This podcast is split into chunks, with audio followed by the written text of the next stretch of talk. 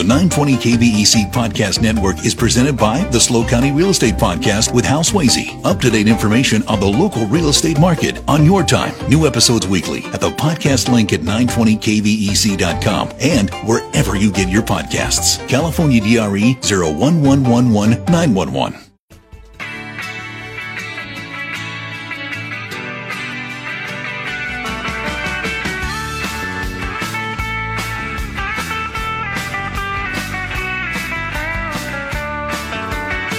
All right, Craig, thank you. It's uh, Wednesday, January 18th, 2024. I'm Dave Congleton. In about an hour, we have the SLO County Physician of the Year coming in, Dr. Phil Kissel. Guy's extraordinary. A lot to talk about with the good doctor.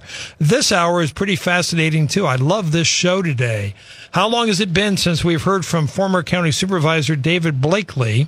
Well, the focus this hour is not on David, although it easily could be. We're going to talk about his dad Everett Blakely. Why are we doing that? Because starting January 26th, Apple TV is going to do a new uh, miniseries called Masters of the Air, produced by Tom Hanks and Steven Spielberg.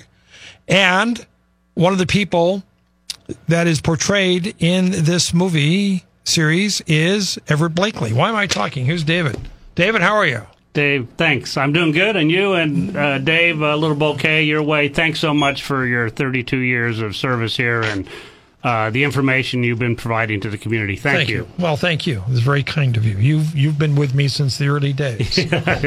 I have. When did you find out about Masters of the Air? About oh, this project? Probably about two years ago. Uh, it started surfacing. I have a, an older brother who's been uh, very active in the 100th Bomb Group Foundation and uh, writes a number of articles for publications. And uh, he has been following it very closely, keeping me informed, and it's it's going to be a remarkable thing. It's a very very important uh, event in our family's history. And uh, give us an overview of the series. What's the show about? Okay. Um, well, if you saw Band of Brothers in yes. the Pacific, yeah. you know that uh, the Tom uh, Hanks, Steven Spielberg crew, Playtone is their production company, they're telling a story. It's not a documentary, and it's not about my father. My father is simply a supporting character in this series. Uh, but it's going to focus around what we call the two Buckies and their friendship and their relationship. And the two Buckies were uh, Bucky Cleven and Bucky Egan, who went through training and came up through uh, all of it. Uh, to their first missions uh, during World War II in 1943. And it's going to be a story about their relationship. And because they were in the same squadron as my father, um, and because my father's navigator wrote a very important uh, bomber book of World War II called A Wing and a Prayer, a fellow by the name of Harry Crosby. Um, my father is going to be uh, kind of a supporting character. My brother, who went to the premiere of A Wing and a Prayer uh, last week, saw the first episode, was very proud to tell me that the very first speaking line of the show was my dad. Wow. So that was pretty exciting. But my dad's not the star. Yeah. It's the the guy that was the star of the recent movie Elvis is the star. And uh, Dave's scanning his brain. What yeah. was that guy's name? And yeah. I should know, be able to spit that I'm out looking in a at second. Craig. Craig knows. Craig knows. I know. Uh, Craig knows. The last name is Butler. Yeah. Yeah. That's right. Butler. Uh, Butler. Uh, yeah. And his okay. first name is Mr. Butler. No. Uh, but I saw anyway, the trailer. Looks he, pretty yeah, good. he's the main character, and he represents uh, Bucky Cleven. Bucky Cleven will get shot down on uh, the mission on October 8th, 1943, to Bremen and become a prisoner of war. And his best friend, Bucky Egan, who was the squadron commander of my father's squadron, the 418th Squadron of the 100th Bomb Group, we'll get into that in just a second, yeah. uh, wanted to avenge his best friend's loss. Austin Butler. Yeah, Austin awesome. So he, uh, on the next day, uh, mission to Munster, Um, he was also shot down, and they both ended up in prisoner of war camps. And so there's going to be part of the series is going to be about their time in the prisoner of war camp. And then throughout this, because the squadron had 12 planes, the 418th, the 100th Bomb Group had four squadrons. And so the Bloody 100th is the bomb group. And the 418th Squadron, my father's squadron with 12 planes, uh, had Bucky Egan and Bucky Cleven uh, as pilots in uh, that squadron. So that's why uh, my father is going to be in the show. The other reason is that um, Harry Crosby, who wrote the book A Wing and a Prayer, uh, was my father's navigator. Huh. And so, because he was my father's navigator, a lot of the experiences that Harry Crosby had were in the plane with my dad. So Harry Crosby is a major character. And so if he's a major character and he's in the plane with my father, my father is going to be uh, a character that's also going to be uh, fairly important in the series. So, is the only way to see Masters of the Air is on Apple TV? Is that, that the only venue? That's the correct. Uh, that's uh, they put up the money, and it was I hear the most uh, expensive miniseries in history. Uh, they put up the money, and that's why it's going to be on Apple TV. The other series uh, debuted on HBO uh, HBO did not pick up this one, and so yeah, subscribe to Apple TV. Uh, there's a lot of other really good things on Apple TV, and this is going to be one of them. If money's tight, though, you can do what I have been known to do for some time. You just subscribe for 30 days, and at the end of 30 days, you don't renew your subscription. Well, the problem with that, Dave, is they're Uh-oh. going to release one episode a week, and it's nine episodes. oh.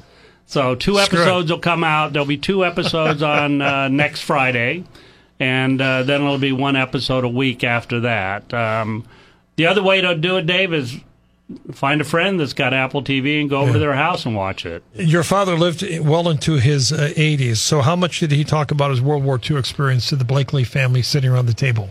Uh, zero to none, uh, very little, and I think this is typical. I mean, everybody yeah. that I talked to who had a parent that was in World War II or any war, Vietnam, Korea, any war, are generally very reluctant to talk about those experiences. And uh, it's very understandable. I think war is an awful thing. Yep. And when you're in those life and death situations, you do things that you would not normally do. And I think that there's memories and thoughts and experiences that these men and women had that they just would rather push to the back of their brains and not relive. Um, you know, I regret now that I didn't pry a little bit more into uh, some things about my father and I've been trying to. My brother, my brother Jim, and I have been working uh, a lot on trying to get a lot of information on what was going on. As a matter of fact, this summer I spent four days back in Montgomery, Alabama, at the uh, Air Force Historical Research Center, just going through their archives of the 100th Bomb Group. I've been trying to find out how the missions my father flew. Harry Crosby in his book talks about 18 of the missions. Yeah. So we were able to uh, know that he did 18. At the time my father was in, he was one of the first bomber pilots to go over to Europe. Well, the other thing, if I can jump in here, that really impressed me reading his bio today, he enlisted before Pearl Harbor. That's correct. That's why he, I think, became a pilot. I thought that was impressive. And he trained down in Santa Maria at Hancock Field by coincidence. He grew up in Seattle um, and um, did his first flying in a Stearman biplane down at Hancock Field uh, and then up to Moffett Field, and then World War II breaks out with Pearl Harbor. Well, they had to know the the clouds of war, whatever was was gathering. He had to know the risk, and he still went in. That's really impressive. Well, you're 21, 22 years old, Dave. You know, and uh, this was the era. Think about what was going on with airplanes and such back during the early 1940s. We came out of World War One. They were flying biplanes, you know, the Red Baron and those kind of things, SPADs. Uh, airplanes were, you know, going maybe 100 miles an hour. They carried one bomb and they were shooting yeah. pistols out of the gun, out of the airplanes yeah. to, to attack. And they were mostly reconnaissance. Um, and then coming up, the development of the airplanes took giant strides. Uh, we started to uh, see different kinds of fighter airplanes, and it culminated with the B 17, the Flying Fortress. And there's a whole steer- story behind the development of the B 17 and why it came about. And another great book, if you're interested in how that happened, is a book written by one of my favorite writers, Malcolm Gladwell, mm-hmm. called Bomber Mafia uh, at the Air Corps Training School in Montgomery, Alabama, there was a big controversy back in the early 1940s, late 1930s as to whether the development and the money that was limited was going to be spent on developing a pursuit airplane or a fighter or being used to develop a bomber. And so, among the thinkers and the planners in the Army Air Corps at the time, because the Air Force actually didn't exist as a separate entity until after World War II, in the Army Air Corps, there was a big debate on how, what we were going to uh, emphasize. And the folks that thought the bomber was going to be the way to go won out. And this actually proved to be kind of a problem later in the war because the pursuit or the fighter aircraft development was retarded. The bomber development was accelerated. And when the bomber was actually put into use, they found out that they really needed the fighter escorts to mm-hmm. go to the targets. And it wasn't until the P 51 Mustang came in at the end of 1943 uh, that they did have the escorts all the way to the target. So the losses were horrific. Uh, in 1943. I mean, you had a less than 50 percent chance of survival if you hmm. were on an airplane. Uh, the B-17s had a crew of 10 people. One airplane goes down, 10 people go down. Go down. Um, and the, the losses were horrific. Um, and my father was very lucky to make it to the 18th mission. His 18th mission, he received the Silver Star for. Didn't he shoot? Uh, he had the record for most enemy planes shot down on his plane. Yeah. And it's not my dad. I got to keep reminding folks uh, my father was just the pilot. It took the ground crew uh, to keep the plane up in the air to make sure it mechanically ran good. It took the 10 people that yeah, were on the, plane. He was the pilot. He was the pilot. But, Dave, it really was a group effort. And those pilots that were successful understood that it wasn't all about them. All right, uh, take a break. We'll come back and chat more with David Blakely, previewing the Apple, upcoming Apple TV series Masters of the Air, which uh, features a character based on his dad, Everett Blakely. I'm Dave Congleton. This is Hometown Radio.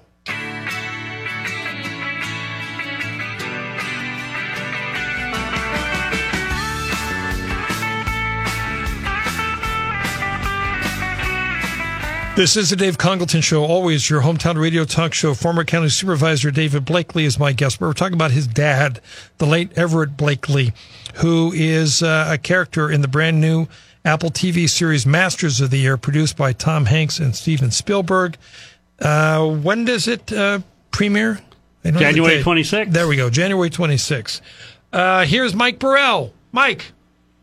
How you doing, Dave? We're good, Mike. And Mike, great. Great, great thoughts doing, on Martin Luther. Great thoughts on Martin Luther King there, Mike. To, Thank you. I want to comment about uh, what I read about your dad. Yeah, I read those books where he's he's uh, really talked about in the book, and I remember one one se- section in there where they talk about Everett Blakely, and they said that this guy was the consummate B-17 pilot, and they said that he could do something that most of the other pilots could not do, and their crews loved flying with him because he could concentrate on the formations that they were in and just focus on the buffeting and the shells going off and all the air and and uh, the turbulence that they had to go through and hold formation, which was huge. Because if they didn't hold formation, they could get shot down or they'd cause accidents and all kinds of things. And I thought that was a huge compliment because I imagine just driving on the freeway that can be hairy, and I can't imagine going you know 280 miles an hour, whatever they were flying at and trying to stay in formation so they could cover each other. And uh, that was a huge compliment. So I thought I'd just throw that in. Let's hear from David. Thanks, Mike. Yeah, they uh, they did. I believe they love my dad, and they did love him because their life was on the line, and they didn't want some, you know. Uh, wild and crazy guy out there flying the plane. The quote that I remember in Harry Crosby's book is they said, My dad was the kind of guy that dotted his I's and crossed his T's. Yeah. So um, if your if your life is in somebody else's hands, that's the guy that I want sitting at the wheel of the airplane. Yeah, and they were going about 220 miles an hour, 26,000 feet in an airplane that was not pressurized. So they had three main enemies during the war. One enemy was the German Luftwaffe.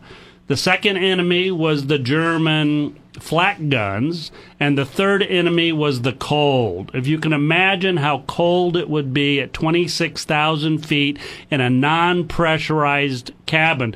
I mean, uh, the cabin walls were not much thicker than a beer can, you know? It's uh, seriously, yeah. uh, and um, it got cold, and frostbite was a major problem. Uh, uh, Daniel Mil- Donald Miller in his book Masters of the Air spends a whole chapter talking about the problems of the cold. Uh, Lucky Luckadoo in his book Luck of the Draw talks about how his feet got frozen to the pedal on one mission, uh, unbelievably painful, but he still was able to get the plane down.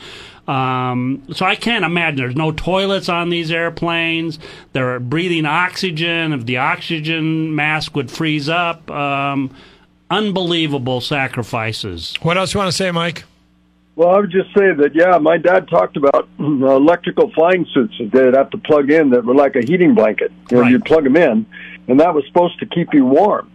But if something happened, and especially if, if the airplane took damage and it cut some of the electric lines, yeah, Dave, Dave's right. People freeze to death. I mean, mm-hmm. it's 26 to 30,000 feet. There's no hope for when there's no pressurization. I mean, you're done. Yeah. All right, Mike, we're done too. Thanks, Thanks, buddy. Appreciate it. So, if your father didn't talk at all about the war, how did you find out all these details about him? Well, the books. Uh, Harry Crosby's book is uh, probably what I call it the foundation book. Uh, his book was so well received and so well written that this Harry Crosby, who was my father's navigator, remember, his book became the foundation for other books that were written about the air war in Europe. You know, Masters of the Air. There's a lot of Harry Crosby in that book. Edward Jablonski's uh, Flying Fortress. Series. Were you surprised to read about your dad? Was did you recognize your dad in these pages? Oh yeah, yeah. He was. So, my dad was a real hero. Okay, that's all right. It's okay. So, um, dads are special. He was. And so, um, reading the books and then getting an interest, and I and I didn't until I kind of retired and got a had some time and really started digging more into it. I have a brother, as I said, Jim, who has just been at this way longer than I have, and there's a group, uh, the Hundredth Bomb Group Foundation um, and they got a wonderful web page. If you're interested in finding more information about this, or you have a father or some relative that was in the hundredth, you can go there and search. And they have a, a huge archive of information. Was it called the Bloody Hundredth? The Bloody Hundredth, and it was the nickname they got. Uh, but they really they didn't take any more losses than any other bomber group in World War II. There was some that even took more, but they became known as the Bloody 100th and had a reputation. They had the probably the most characters, and the, the hmm. TV series is going to accent those characters and some of the things that they did, and, and that makes it all that makes better television. Did your brother think it was accurate based upon what he saw? he told me he said he said um, Dave, don't spend your time trying to find all the mistakes that were done in the movie. Uh, because you you won't enjoy it as much. And so, you know, I have to keep in mind, and I think we all have to keep. It's a story, Dave. Yeah. This is this is uh, not a documentary. It's not based in facts. They need to make an interesting story, so they're going to be a little loose with some of the truth. I understand it's very, very, very accurate on most cases. You know, the yeah. scenes, the planes, the interiors, the life, the what they had to do is very, very accurate. But you know, if you study the 100th Bomb Group, you know all the things that happened. All right. This is what's going to happen here. We're off to California Headline News and ABC Radio News. Craig updates us with time saver traffic and weather together. We'll continue our conversation with David Blakely about his dad, Everett Blakely, and this brand new Apple TV series called Masters of the Air. This is Hometown Radio.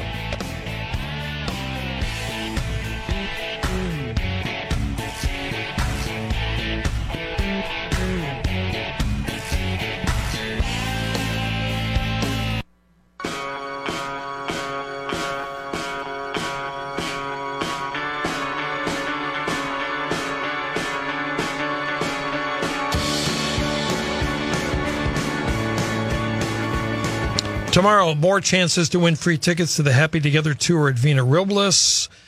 Uh, also, as promised, my brother Bruce, uh, man of devout religious faith, will explain to me why evangelicals love Donald Trump. That should be interesting. Uh, still to come on today's broadcast, uh, SLO County Physician of the Year, neurosurgeon extraordinaire Dr. Philip Kissel will be with us. We're joined this hour by former County Supervisor David Blakely although we're not really here to talk with uh, David, we're here to talk about his father, the late Everett Blakely, uh, featured in this new uh, TV series, Masters of the Air, about uh, the experience of all these young men who obviously David had to grow up qu- grow up quickly. It's amazing, Dave, when you think about it. The average age of a pilot during World War II is 21, 22 years old. Yeah. Uh, my father was 24, so he was on the older side um, and uh, they're in charge of an airplane uh, with ten crew? people and a crew, and they're going into the jaws of death. And it's amazing to me that uh, they had the courage and the intelligence and the skills to go do such a thing, and then to keep doing it, even though they oh. had some sense what was waiting for them. It, yeah, the burden that they had to live with had to be overwhelming, and there's a lot of research and stuff. Donald Miller, once again, in a chapter of his book, Master of the Air, gets into these psychological issues uh, that a lot of the airmen had after flying these missions. Yeah. Well, there's a reason we consider them to be the greatest generation. Yes, they were. Amazing. All right, so you did some research. Uh, share with us some of the exploits, some of the missions that your dad went on. Well, uh, there's three probably most notable. The first first of all, let's back up a second about sure. why did they choose the missions that they chose, okay. and uh, when the war got started. Remember, World War II got started in 1939 when the Germans invaded, you know, Czechoslovakia, Poland, and on and on. And it wasn't so. They're in 39, September 39. The war gets going. England's involved, and it's not till 1941 a year later, the Japanese bomb us at Pearl Harbor. We get in, but we really don't start fighting in the war until North Africa, which is a year later. Yeah. So a year after, in November of 42. And it's not until June of 43 that the bombers uh, are over in England ready to go into action. And because this B 17 was such a radical new weapon, they really didn't know what it was capable of doing and how the crews could handle it and what the plane could do. So they needed to figure that out. Also, early in the war effort, the North Atlantic became a very important battleground. Over 80,000 merchant marines lost their lives bringing materials from the United States over to Great Britain so Great Britain could fight, continue to fight the war. Hmm. So Winston Churchill basically said, we must gain control of the North Atlantic or we just can't exist because we need the supplies coming from the United States. So the U-boats, the German U-boats, were wreaking havoc on the merchant marines. So Winston Churchill successfully lobbied the American establishment to direct the first missions of the Bomber Command against the submarine infrastructure. So, for a couple of reasons, the bases that were along the north coast of England and the north coast of Germany and the up in Norway were the targets that the B 17s attacked 1st mm-hmm. For one reason, we needed to get control of the North Atlantic. And number two, they didn't know what the airplane could do. And these bases were just across the English Channel. And then they could do their bombing mission. They didn't have to worry about too much flak. Go home. And they could get back to home easily. Yeah. And they could figure out what these airplanes were uh, could do.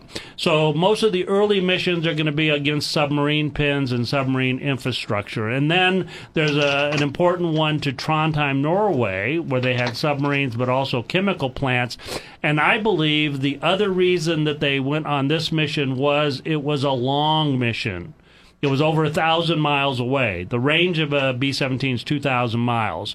And they wanted to see what the B 17s could do in long distances and they're flying over the water, so they can fly at low altitude, save oxygen. They don't have uh, flak guns going off. They didn't have to worry about the Luftwaffe Luftwaffe. And so uh, they did an important mission to Trondheim, Norway, with a very successful. My father received the Distinguished Flying Cross uh, as a result of his action on that day. So that was a big uh, mission. The next big mission that was probably the most famous air battle of World War II was the Schweinfurt Regensburg mission. This was called Operation Double Strike. And this was the furthest penetration into Germany to date. And it was led by Curtis LeMay. Oh yeah, yeah. yeah so yeah. Curtis LeMay, I have pictures of Curtis LeMay pinning medals on my father. Curtis LeMay was this, the commander of the Third Air Division before he went to Burma, before he went over to start firebombing Japan, before the chief of staff, before he became vice president with George Wallace. Yeah. So Curtis LeMay was uh, also beloved by his men as a as an excellent leader. So what they were going to do, they were two targets. They had the first division and the fourth division flying out of England. The third division was going to fly to Regensburg and bomb some uh, Messerschmitt factory. And uh, the goal was that we knew we had to, to get control of the air, we had to stop the air, or we couldn't do D Day. So Eisenhower's making it a priority that we're going to bomb the military air force infrastructure so that there's not going to be any German airplanes flying when the Allies land on D Day. And there weren't. So um, they're going to bomb that, and then they're going to go fly over the Alps to North Africa. So there's scenes of this in Masters of the Air. I've seen it in the previews. So the first time they're going to actually go one way, and the thinking is, well, they go one way, then they don't get hit from the Luftwaffe going and coming. Well, the theory was this group is going to go off to bomb Regensburg, and then the 4th Division is going to leave 20 minutes later and bomb Schweinfurt, the ball bearing factories, because they thought that if we knock out the ball bearing factories, they have nothing to use to build any mechanical thing Sure. in the war. Sure. Tanks, Yeah. jeeps, everything needs ball bearings. Hmm. They were wrong about that, but that was what they thought at the time. So the weather got bad, and LeMay, my father's commander, had drilled his pilots to fly in crummy weather hundreds of hours getting training, flying in the weather, getting organized. Imagine getting 200 planes up in the air and getting organized for a mission across a, uh, the North Atlantic there, or not the North Atlantic, across the English Channel. Well, the second group was delayed because the weather was crummy.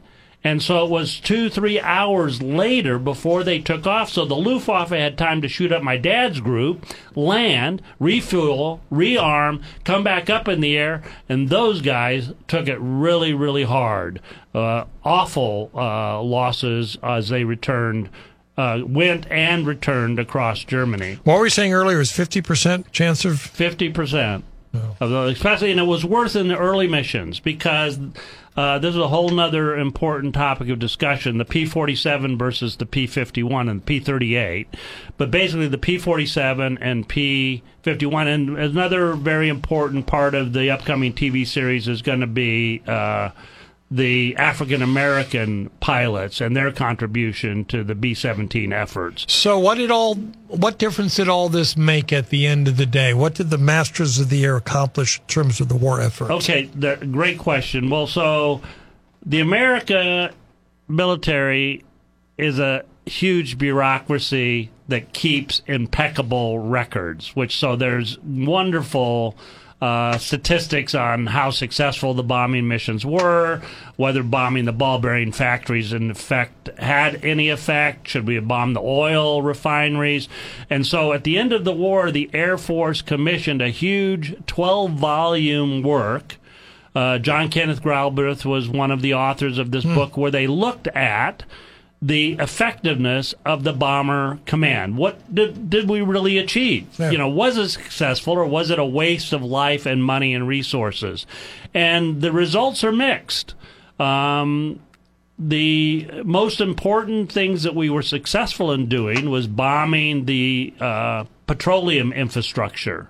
That had probably the most significant impact. Bombing the transportation network was also a very important, successful uh, component of the strategy. Bombing the ball bearing factories really didn't do much because the Germans had a big uh, backlog of supply, and then they were able to buy them from the Swedes and the Swiss. You know, so people are still doing business there. You know, people say Switzerland was neutral in the war.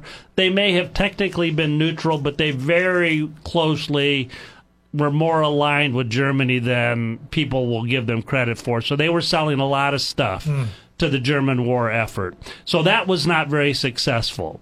Uh, there also wasn't successful the uh, thought that the British were doing the daylight bombing, uh, the nighttime bombing raids. The Americans were doing the daylight bombing raids. Because of that, the Air Force Americans took way more casualties. But we had this. I, I'm going to describe it as a moralistic value about war. There was thinking at this Air Force Tactical School among the bomber mafia that we didn't have to repeat the sins of World War One, where millions of people just got shot down moving from trench to trench to gain 10 yards of ground that was worthless. So they thought we don't have to go have those kind of loss because we have the Norden bombsight which supposedly was going to make it more accurate for us to hit targets.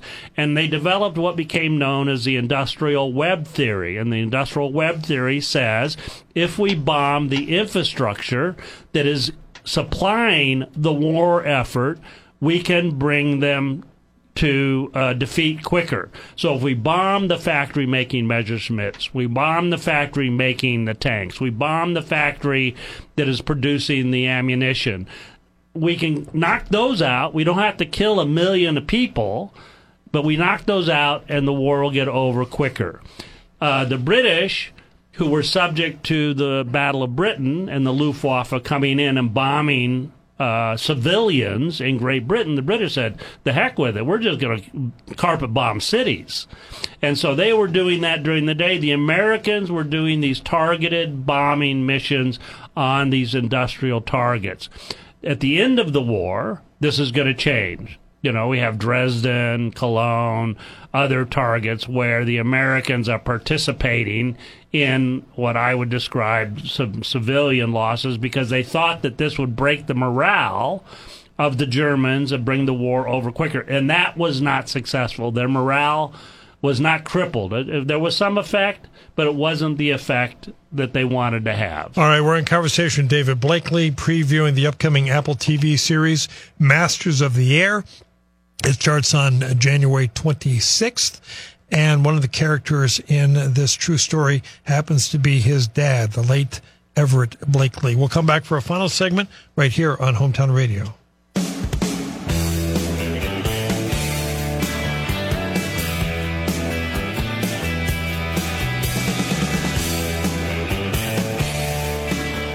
All right, we're in our final segment with David Blakely talking about his father, Everett Blakely, who served during World War II. And this whole uh, bomber squadron is going to be the subject of this new Steven Spielberg, Tom Hanks series called Masters of the Air.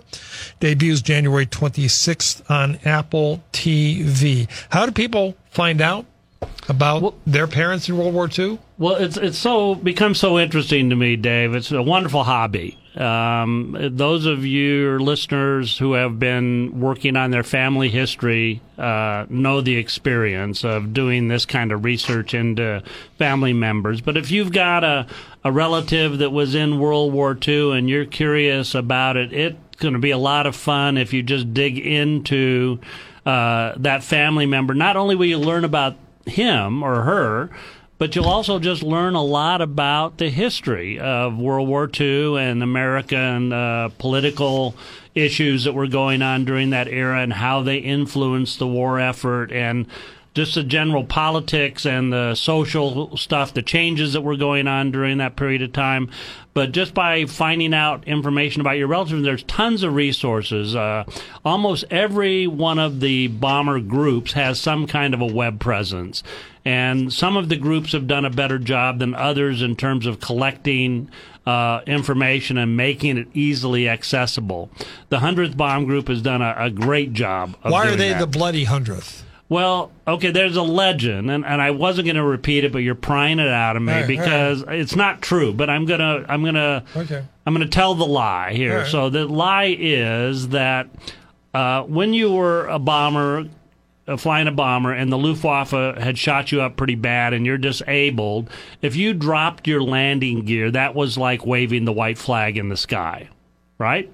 So if you were in a bomber and you were shot up and you were going to have to force to land, you drop your landing gear, then you, they would escort you down. Well, the legend has it that there was one of the planes in the 100th Bomb Group that dropped their landing gear. The German fighters came in to escort them down, and the airplane shot up the Germans. Not good. Yeah. Um, pretty uh, un un unprofessional. Uh, unprofessional. Yeah. yeah. Uh, and the, the, research shows that this did not really happen. This never happened. Uh, so they the legend was because this allegedly happened. The airplanes were identified. My father's 100th Bomb Group had a square D on its tail.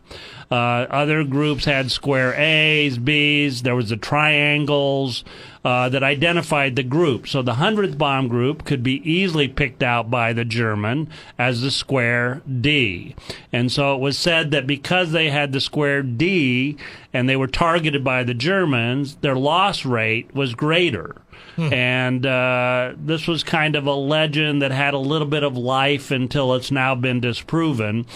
But, uh, you know, all of the groups uh, had kind of nicknames, and the Bloody Hundredth is the nickname that was given to the Hundredth Bomb Group. There's a foundation? There is a foundation, very active. Uh, every couple of years they have uh, reunions. I've, I've been to a couple. Uh, you you can make contacts. I meet the children of people that were on the crew of my dad's plane. Uh, they're informative. They have this website. Uh, Thorpe Abbott was the air base that my father flew out of in England. And uh, Thorpe Abbott has now established a museum. They've restored the air base there. They have a museum. They just received a big honor from Queen Elizabeth before she passed away. Um, and uh, last year I took my grandchildren over there to see it. And it was pretty remarkable. And they also have a website with a lot of good information about the 100th Bomb Group. Um, if you're father or mother were in the uh, 8th Air Force, you can go to Montgomery, Alabama, to uh, the air base there, and they have the uh, Air Force archives. I mean, like I say, Dave, I spent four days looking at you know things from the menus of what they were serving in the mess hall that day oh. to who was in sick bay. I found some things. My father was uh, sent to London to do some work, and that was in one of the documents. And they have the mission reports. You know, what did, where did you see the flak? Uh, how many bullet holes were in your plane? Did you lose any crew members? Were you successful on the target?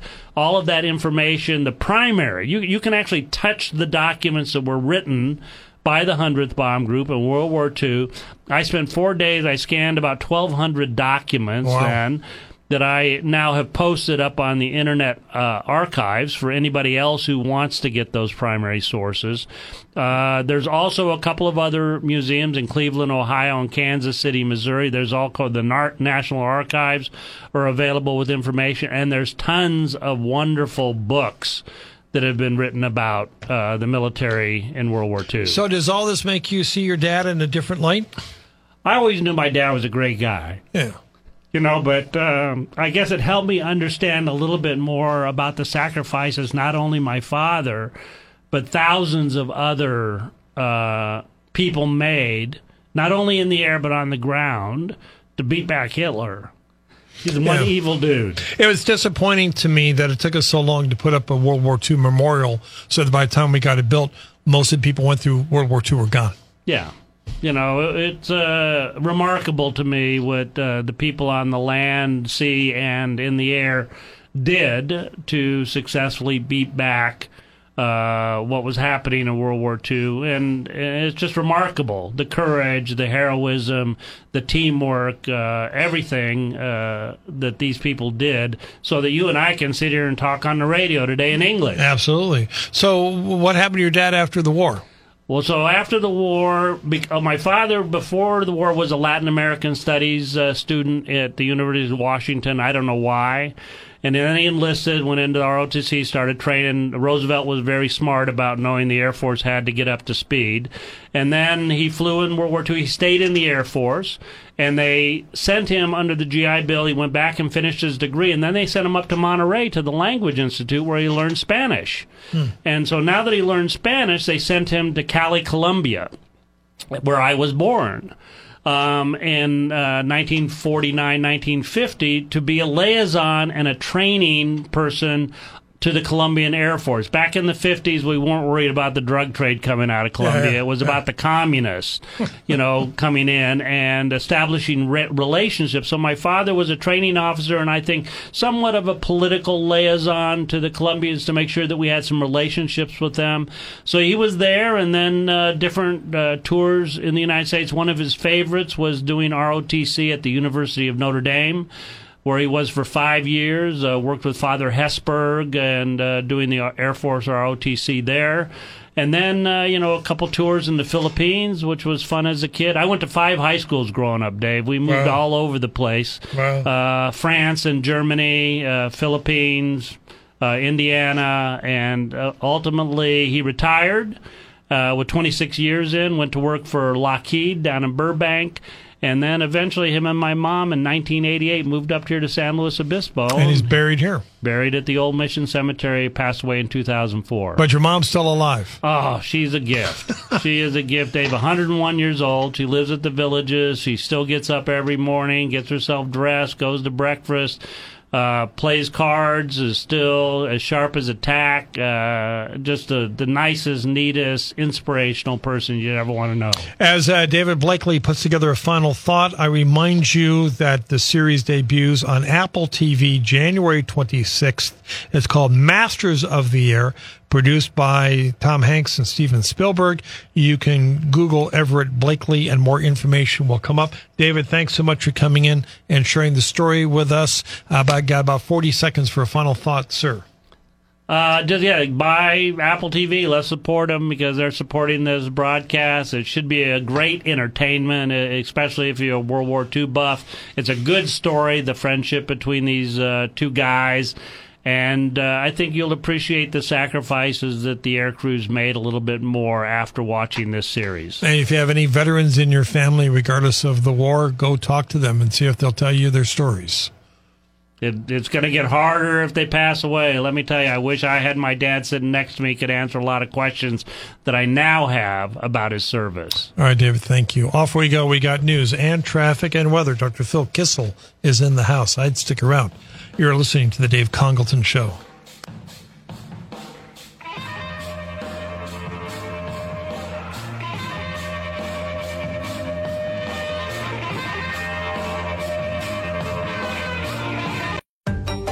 920 KVEC Podcast Network is presented by the SLO County Real Estate Podcast with Hal Swayze. Up to date information on the local real estate market on your time. New episodes weekly at the podcast link at 920kvec.com and wherever you get your podcasts. California DRE 01111 911.